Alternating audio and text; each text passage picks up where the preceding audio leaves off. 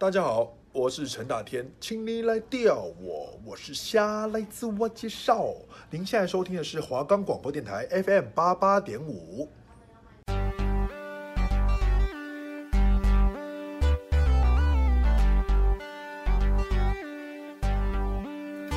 各位听众，大家好，晚安。宇宙科技充满了各位无限的想象，大家是否对于科技生活充满了各种好奇与疑问？也憧憬能为生活带来便利的智慧科技、智慧助理。您的科技观点，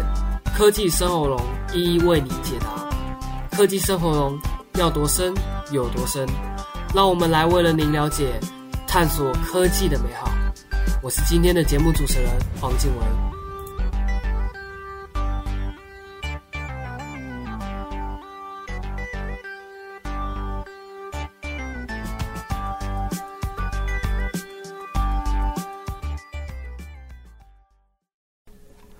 Hello，各位听众，大家好，欢迎回到科技生活龙，我是今天的主持人黄金维。最近的话，大家在正值开学季嘛，许多来到文化大学的新生，呃，都是因为系上的作业，或是有个电脑可以随身携带方便，而会去购买笔电。许多笔电的商家还是会看准这些大学生的族群，推出各种买笔电的优惠方案。呃，至于我的话，我当初会买笔电，也是因为。呃，系上的需要，要剪片啊、录音等等，自己的私心又是追求高效能的游戏玩家，也是选择大一升大二那年暑假，趁着开学期间、开学季的那时候，呃，就是会来到光华商场啊，购买属于自己的笔电。呃，那今天节目主要是要告诉各位，呃，大家在选购笔电的同时，哪些购买须知是自己必须要去注意的哦。呃，就我当初进去光华商场买笔电的时候，也是朋友带我去，因为我自己一开始不懂嘛，一开始不懂，呃，就只能靠朋友。有一些那时候还不是很了解，要干嘛买笔电，对笔电一无所知，呃，就是想要买一些就是适合自己的笔电。啊，至于适合自己的笔电有什么呢？呃，有主要是有分两个类型啊，一个是电竞笔电，一个是商务用的笔电。商务用的笔电可能就是，呃，其实跟电竞笔电两个是大同小异啊。电竞笔电的话，它主要是追求高效能；那商务笔电的话，呃，我觉得主要是它主要是追求是文书处理的部分。但基本上，嗯，如果记忆体够强，然后使用的 CPU 也够好，也是最先进的话，基本上，呃，你商务用或者是打一般不是要耗很很大效能的游戏，基本上都是绰绰有余的，都是可以，都是足够让自己用的。那那一年暑假就大一升大二那时候嘛，嗯，我就去买笔电。那去买笔电，我就会去呃爬文啊，去了解一些呃买笔电需要注意什么事情。那我现在跟各位讲一些买笔电需要最嗯了解的，需要知道一些购买须知，是自己必须要去注意的。呃。就是买笔电之前，呃，你只能挑笔电的厂牌、规格、外形去做挑选。呃，这是你一开始买笔电，因为你还不了解笔电之前，你必须要去呃去慎选的一件事情。所以你必须要挑的就是厂牌啊、规格、外形这些。我自己的话，我是比较偏向呃台湾的某一个厂牌啦，我不能讲是什么牌子，就是它主要是玩电竞的玩家，就是会去选用的那个那个牌子。那呃，以下是我的建议啦。你如果是在网购的话，一定要全新未拆，就算是到实体店面也是一样，也是要必须要告要请店家告知是全新未拆的，或者是全新已拆。那如果要如何判断的话，就是要检查笔电纸箱上的封条，因为你购买笔电的时候，它上面都会有一个封条，就是一个纸箱啊，纸箱都会放个封条。那你封条上面它就会写一些字，它可能会。呃，我不先备注一下，他会需有些店家，呃，买笔电之前，他会先需要拆开帮客户检查并灌软体，灌一些基本的软体。那事后会对跟客户对笔电纸箱及笔电上，呃，我会去核对他们的序号是否是一致。但是还是建议你要在现场，呃，检查是否是全新未拆的状况啊。然后当店家当场拆开的时候，呃，你人在旁边。那看着它拆，呃，会比较有保障啦，就是以免后续会有争议。第二的第二点就是不要买到展示机或者是整新机，这这个是非常重要的。那我教各位一件事情，就是有一招是可以判断的，呃，就是可以用专业软体检查它笔电内里面的硬碟使用的时数。一般来说，全新的笔电你一开机的话，硬碟的使用时间不太可能超过二十四小时，基本上。那第四点的话，嗯，打开笔电的时候，它是否能正常开机到桌面，你就可以关机再开机，可以试试看，呃。它是不是正常的？同时也可以看这台笔电它的效能有多强，可以开机几秒到桌面这样子。但是真的，我我这样讲起来有一点像废话。但真的有全新笔电其实是开不起来的，我真的有遇过。我通常的做法是这样啊：开机，然后把睡眠模式关掉，然后让笔电最少开十二小时，这是不用烧机的。那你就让笔电开十二小时就对了，因为真的有一些笔电真的撑不到十二小时就挂了。真的，整个黑屏，它整个萤幕是黑的，就救不起来。像通常这一种的话，你在保护范围内，就是一定要直接退货换新机这样子。那第五点的话，就是检查笔电是否有外观上的瑕疵。这点我必须要明讲，因为只要是全新未拆的笔电，我从来没有遇过外观瑕疵的问题。但如果是全新已拆的，我真的就不敢讲了。那这种一定要小心检查，如果是改机的话，那就更不用讲了。全新笔电都被拆了，那这种小瑕疵真的是难免。然后最后我我再提第六点，呃，注意触控板会不会卡住。我是有看过几台笔电，它的触控板按下去其实是会卡住的。那这一点是给你参考，但基本上是不大可能发生了。那第七点的话，就是它笔电里面风切声的问题，有一些。上网的时候，它有一些反应啊，会风先生，它会很明显，就是很大的电风，像电风扇的声音。那这一点就真的蛮无解的，就是有一些风切声大小，其实要看 CPU 及风扇的体质。我只能这样说啦，开笔电开机就一定会有声音，你不可能要求笔电开机完全静音嘛。那如果你风切声真的大到让你受不了的话，我建议你还是拿到原厂检测，就是那种大到像。呃，电风扇啊，那样那么大，速速给我那种。那接下来就是呃，检查是否有光碟机。第八点，是否有光碟机、读卡机、有线网孔。但基本上是只要是轻薄型的笔电，通常都没有光碟机及有线网孔啦，读卡机也不一定会有。所以你在购买购买前真的要注意，特别是有线网孔。很多人都以为一定有网孔，但其实现在很多都没有，都只是吃 WiFi，所以你就不用再另外插一个网路线在电脑上面，多麻烦呢、你只要有个 WiFi 的话，基本上你除了随身携带，你也不用担心说哪个地方是找不到网络的问题，你只要有 WiFi 就可以，随时都可以连到网络。那第九个的话就是，嗯，你购买笔电的时候，它有一些配件嘛，我觉得最基本的话就是一个包包和滑鼠。当初我在买笔电的时候，呃，它主要它其实是有附滑鼠跟防尘套，笔那个键盘的防尘套，还有它再送你一个电竞的背包，因为我买的是电竞的呃笔电啦，嗯，那花了也两万五左右，是比较粗规格的笔电竞笔电呢。那那时候还是呃有自己的预算，最多也只能两万五，真的是极限那时候了。那如果嗯，现在的话也其实也是有其他的笔电，它本身里面包包是也是不会有包包，也不用滑鼠。但我相较于这一点，我不是觉得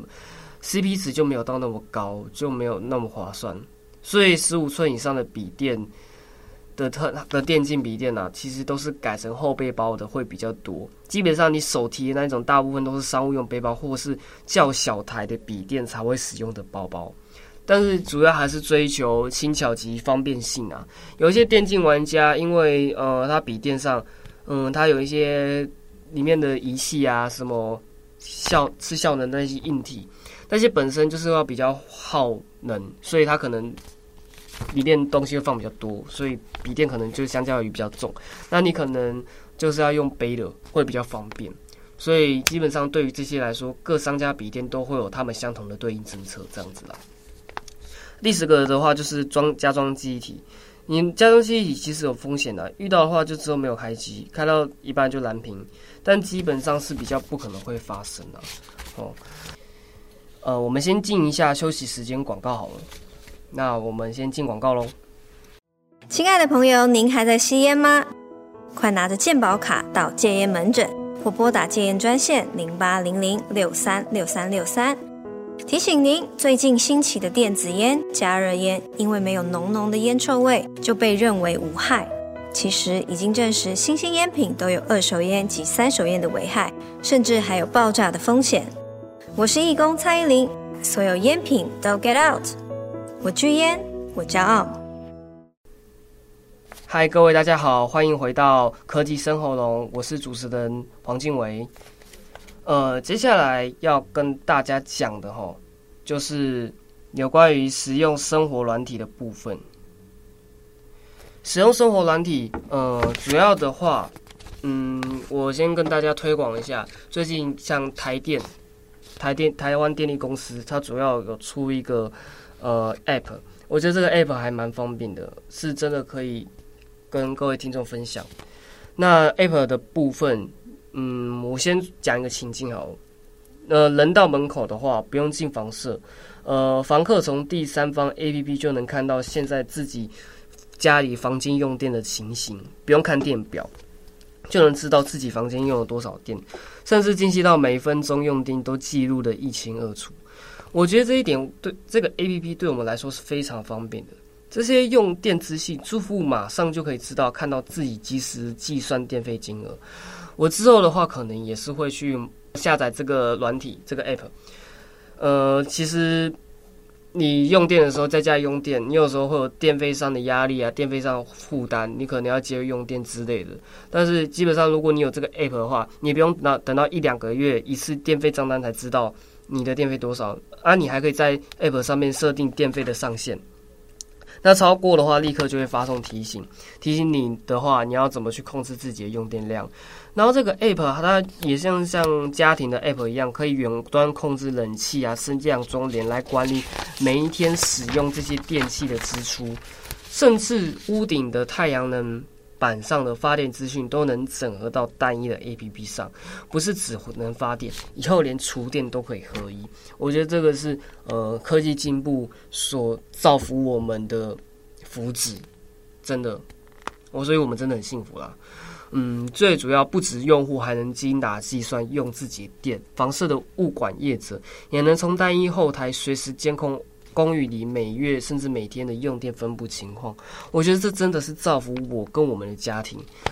真的。因为有一些有时候我们家里用电量，像夏天的时候，我们是常常开冷气，到一个月账单下来都是几千块这样子在跑，真的吃不消啊。所以我觉得台电这次出了这个 app，真的对我们来说真的是造福我们这些广大的老百姓。嗯，像台电这次推出这个又能用 APP 查询用电历史资讯，我觉得它主要它是主要是发布意义是格外不同啊。嗯、可以从以往每个月、两个月查的看账单，现在改为透过手机 App 就可以看到一日家中用电的情况。你甚至不用去等你这一两个月下来用电是多少，你一天就可以知道你用电量是多少，就是可以让每一位住户可以迅速掌握自身的用电状况。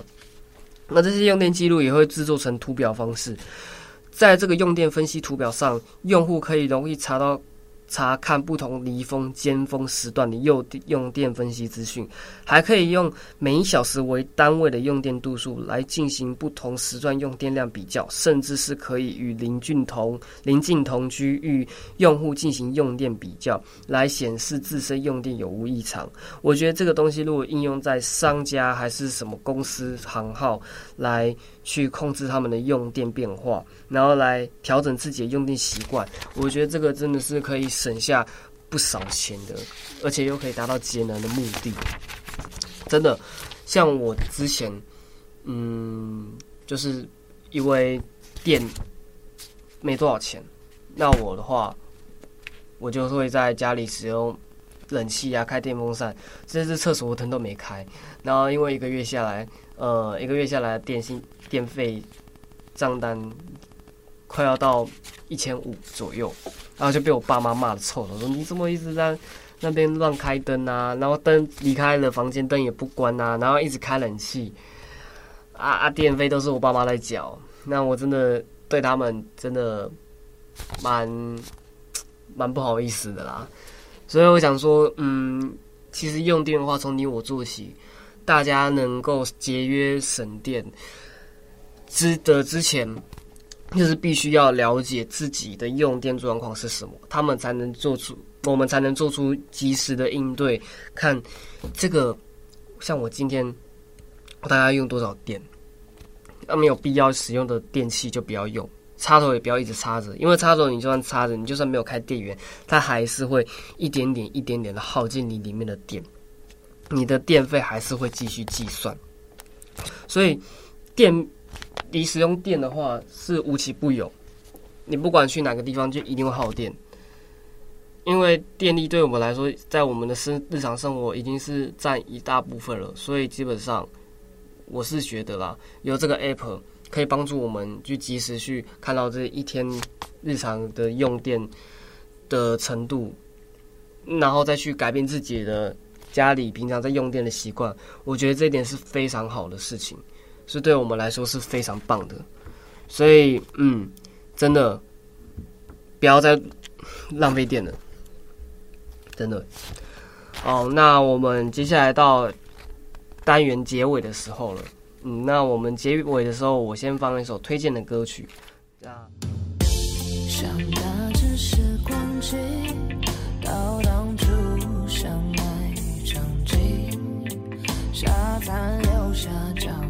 把翅膀在手心，如今回忆已成笑柄，爱到尽头依然情深。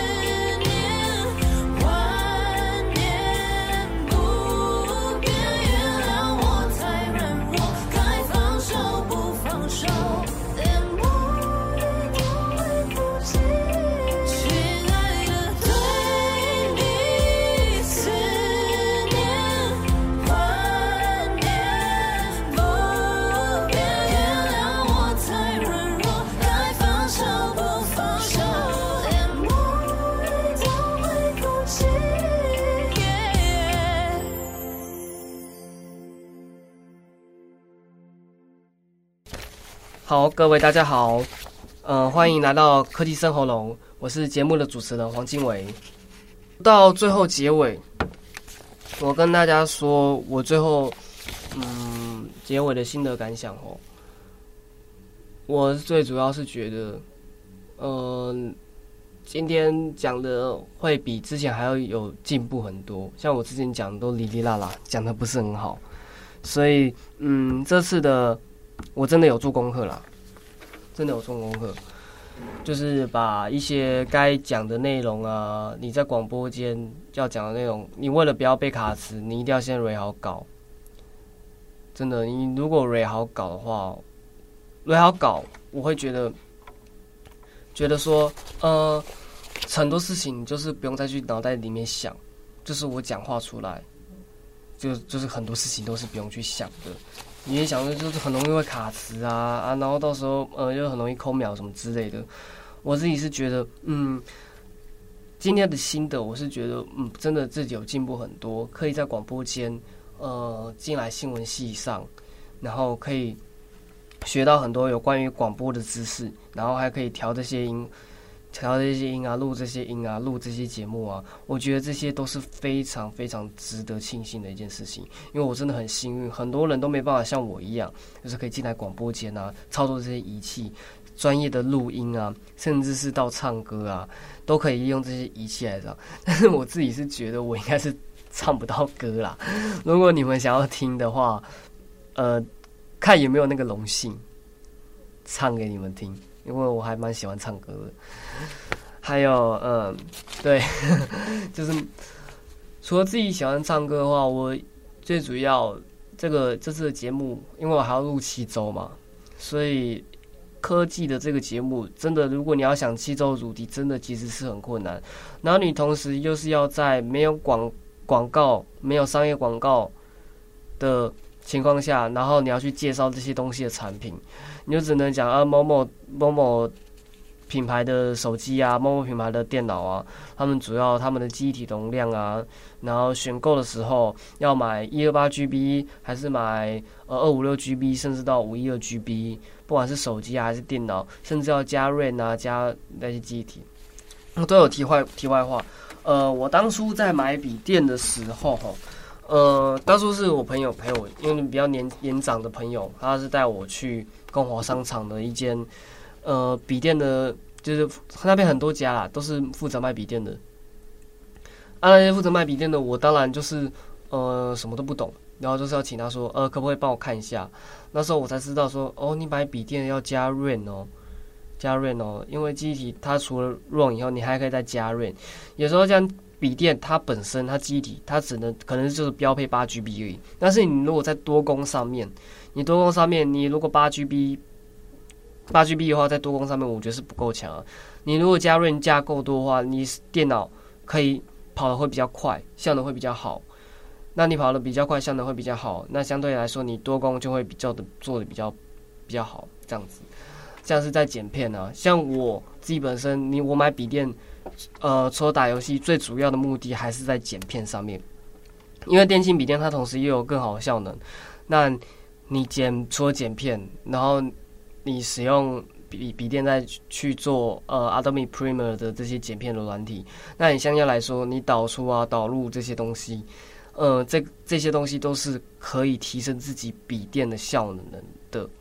那你在同时导出这些影片，在剪接这些影片，相较来说，你整个画面就会流畅很多，然后导出的时间速度也会变得更快，时间就可以缩短。